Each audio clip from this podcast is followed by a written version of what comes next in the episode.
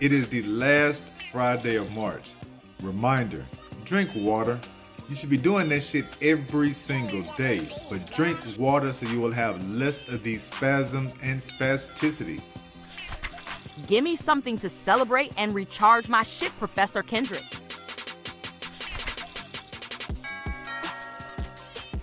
Yo, it is Crayola Crayon Day on the last Friday of March.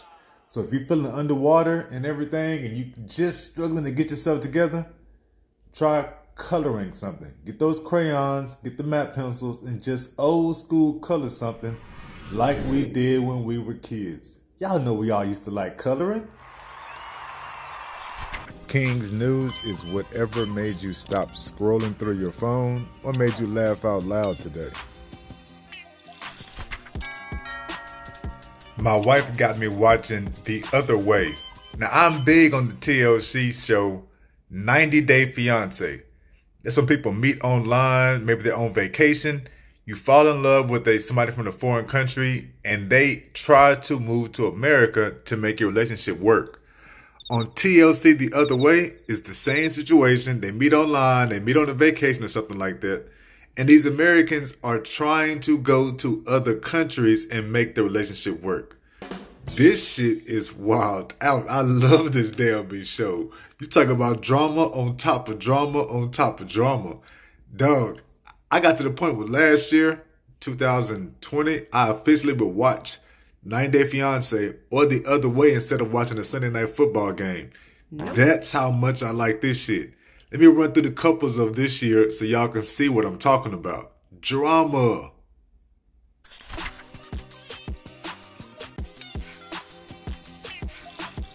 Okay, we're going to start off with the couple Jen and Rishi. Jen is from America and she goes to India because she meets Rishi in the hotel lobby. He's a model and everything. The reason why I'm struggling with this one is because this is an American, again, going to a foreign country and trying to impose the way we do things on them. With them, it's going to, it's going to be the prearranged marriage. Rishi's parents have already got it set in their mind that they're going to get him a prearranged marriage. They're going to find a wife for him. They not studying an American, especially this older Jen. He hasn't told his parents shit. She's trying to force him to tell his parents shit they stay going some they, they stay going through some bullshit. I am kind of pulling for them though. This is I am kind of pulling for them though.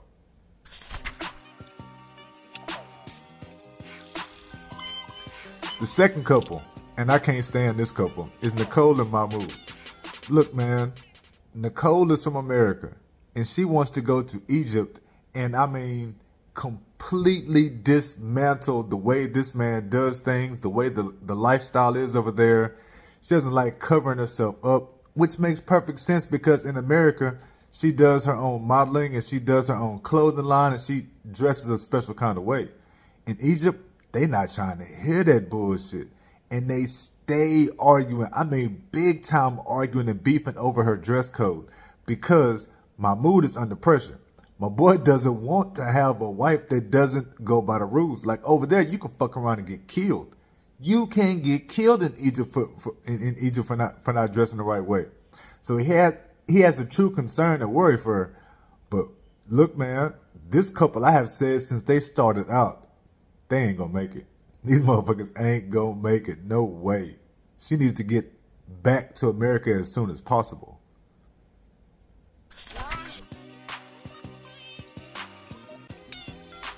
Couple number three, Chris and Jamie. Now, Chris is from Alabama. Jamie is from Colombia. She takes her Alabama country ass down to Colombia. And look, man, the big thing with this one is going to be Chris shows up and has all type of fucking issues she has not told Jamie about. If I'm Jamie in Colombia, I want the American to take her ass back to America. She has a problem with her neck, like her neck was broken before in an accident or something like that. So she goes through I'm excruciating neck pain. I can only imagine, and I don't want to imagine. And then after that, she has a real big problem with the way that she eats. She's a picky eater, doesn't like to eat a lot of stuff. You're in a brand new country. You got to get your mind open to a few things, Chris. You really do. And the last one, Her last health issue? Dog, she has, Chris has narcolepsy, which means she just falls asleep at random times in random spots in random places. It's not about how much sleep she got the night before. It's an actual medical condition, narcolepsy. If I'm Jamie, I'm telling her ass to go back. This ain't the spot for you.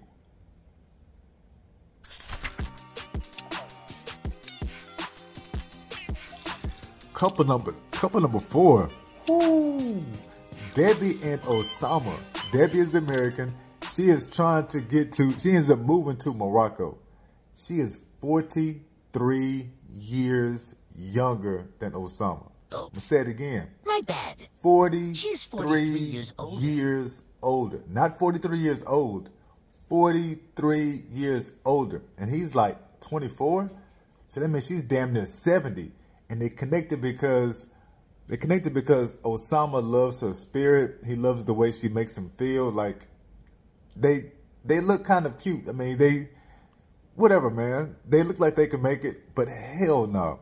How do you take your damn near 70 year old ass to Morocco and think you're going to live and do this farm life and do this shit that he does? It is not going to work. She's another one of the couple that I thought, why the hell is she going there? Her son, her son is a police officer in America.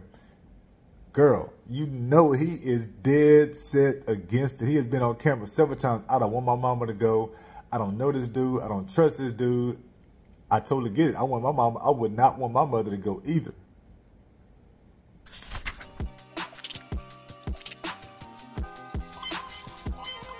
Couple number five, probably my favorite couple of the year. Now I'm not. I'm not really in love with any of the any of the six couples on on this season number four, but couple number five is probably my favorite, and that's because of Gabriel. Gabriel is a trans. He is converted from woman to man. He has all the equipment, everything else is done. I mean, I do not see the woman in him anywhere. I guess I can I guess I can say I can see the, the former girl in him at certain times he makes certain faces, does certain things, like that jump shot. wow. But either way, he's down in Colombia. He has his own line where he does he does underwear for people who are transitioning to men, and underwear have a bulge in it to make to make it look to make it look like you have a penis. That's what he does for a job. He creates this. He goes down to he goes down to Colombia trying to find some new investors, trying to find some new people to produce things for him, trying to get supplies and whatnot. And he meets up with Isabel. Bone, they connect. Isabel has kids. The kids get along with Gabriel the kids know Gabriel used to be a girl. They're not tripping at all because the because the communication, everything with them is just seems to be so damn good. Except it's Colombia, man. This is another one of the spots where parents have a huge influence on their kids' lives. And Isabel's parents are super duper religious. They're not down with that trans type. Like they're not down with that trans shit. And Isabel has already said, if my parents don't accept you, I don't know if we can keep the relationship going. Wow, this motherfucker has moved to Colombia for you and your kids. And you hit him up with that? It's going to be some wild ass shit. I'm pulling for him. I really am. Probably my favorite couple of, of the season. But I do not have any good thoughts about this one either.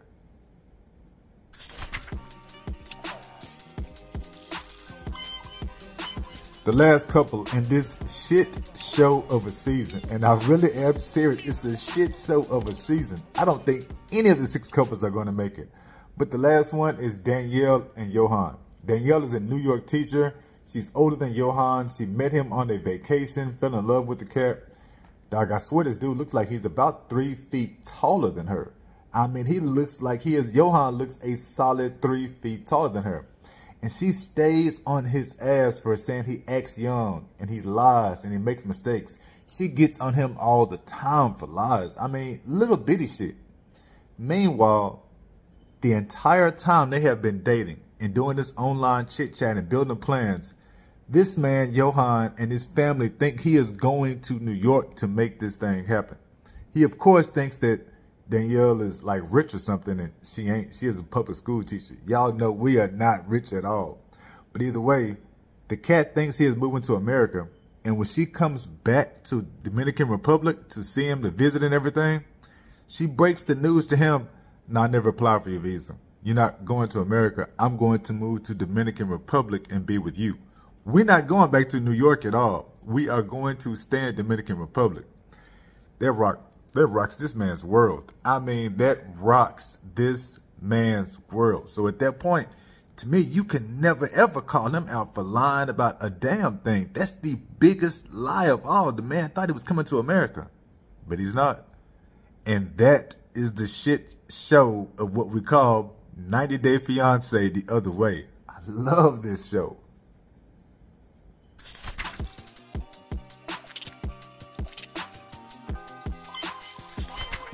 So here we go with the gratitude journal, swinging and banging on the ones and the twos. Allow me to reintroduce myself to you. I'm Kendrick Avant, your professor of gratitude, because all I'm ever going to do every single day is remind you to write down these stories of why you are grateful. That way you will have less negative thoughts. But in this particular book, on the 11th day, it talks about the beginning of the Mohandas Gandhi quote. Positive thoughts lead to positive words. Positive words lead to positive behavior. Positive behavior leads to positive habits. And then if you go to the next page, positive habits lead to positive values. Positive values lead to a positive destination. Lead, lead to a positive destiny. I, all this actually tattooed across me as well. I showed y'all the tattoo last time. I want to make this like an official Kendrick shows tattoos every time. No, it's just that is one of the quotes. It helps helps me currently rock through all this bullshit. Through the Oh, that was terrible. Okay. Number one. I drank over 50 ounces of water yesterday. And that is big because I finally had a bowel movement. Whenever I go to pee, it actually came out. I've been saying for the longest that the restroom is the worst part of everything I deal with. So anytime I have a good day, I've got to stop and appreciate the fact that I have a good day. Trying to tell y'all, man, if you got the chronic illness, anything like the ulcerative colitis or all types of other stomach shit, if you have the, if you are mobility impaired, mobility slow, whatever you want to call it, I just call it disabled as fuck. So going back and forth to the bathroom, that is the worst part of life. And you deal with it every day, all day. In there for a long time. Oh, it just, a whole bunch of shit, a whole bunch of shit. So anytime you have a good day, that is the, that is an immediate, that is an immediate story of gratitude. Immediate story.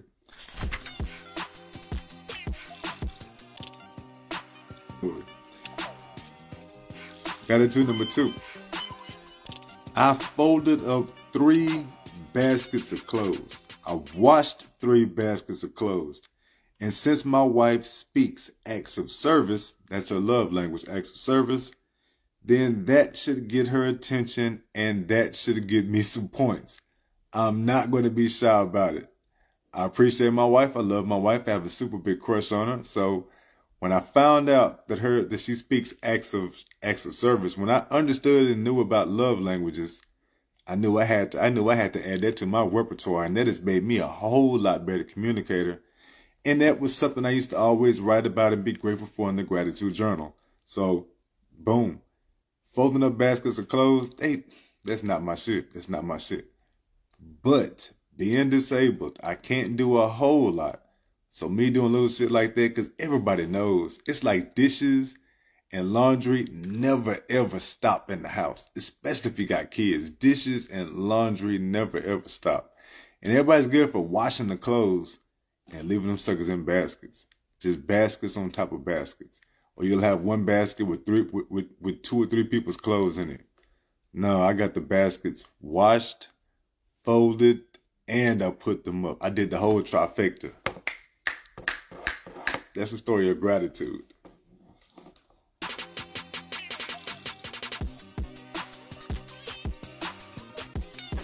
All right, number three, last one, last one. I'm getting used to this wheelchair. Call this wheelchair Optimus Prime. Getting used to this wheelchair. And it has been a struggle.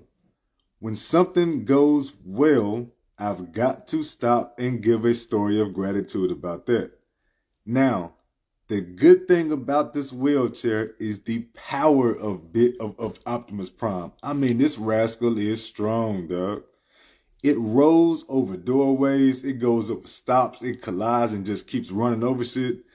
And it flies up ramps with the with with the ease, with the quickness. It'll go up and down ramps, I mean, at regular speed, just like you are on a flat surface the whole time. So it flies up ramps, and for the first time, I'm able to get outside in my backyard. First time in three years, I can get outside in the backyard even when I had the other wheelchair, it was like an act of God to get me out there. It took it took the wife, it it took all of the kids they had, man, it was it, it was a whole bunch of shit. But with this big sucker, in and out, over the ramp, over the down down the ramp, I mean just went through everything. So had a story of gratitude with that one. And that was the reason why I can get outside to the backyard. Oh, you just don't know. I'm gonna sit outside, smoke, sit outside, listen to music, all types of shit. Well, they gotta put the dog up. I don't, I'm, I'm, I don't, I don't deal with dogs that way. They gotta put the dog up. But then I'm going outside to sit and chill. So you story of gratitude. Gratitude. I appreciate y'all for rocking with me. 1,000 thank yous. This will be released on my episode on Friday. This is the Friday episode of Mindset Over Bullshit University. Y'all be pretty, stay grateful. You know your boy is going to salute you to the end. 1,000 thank yous. I am out.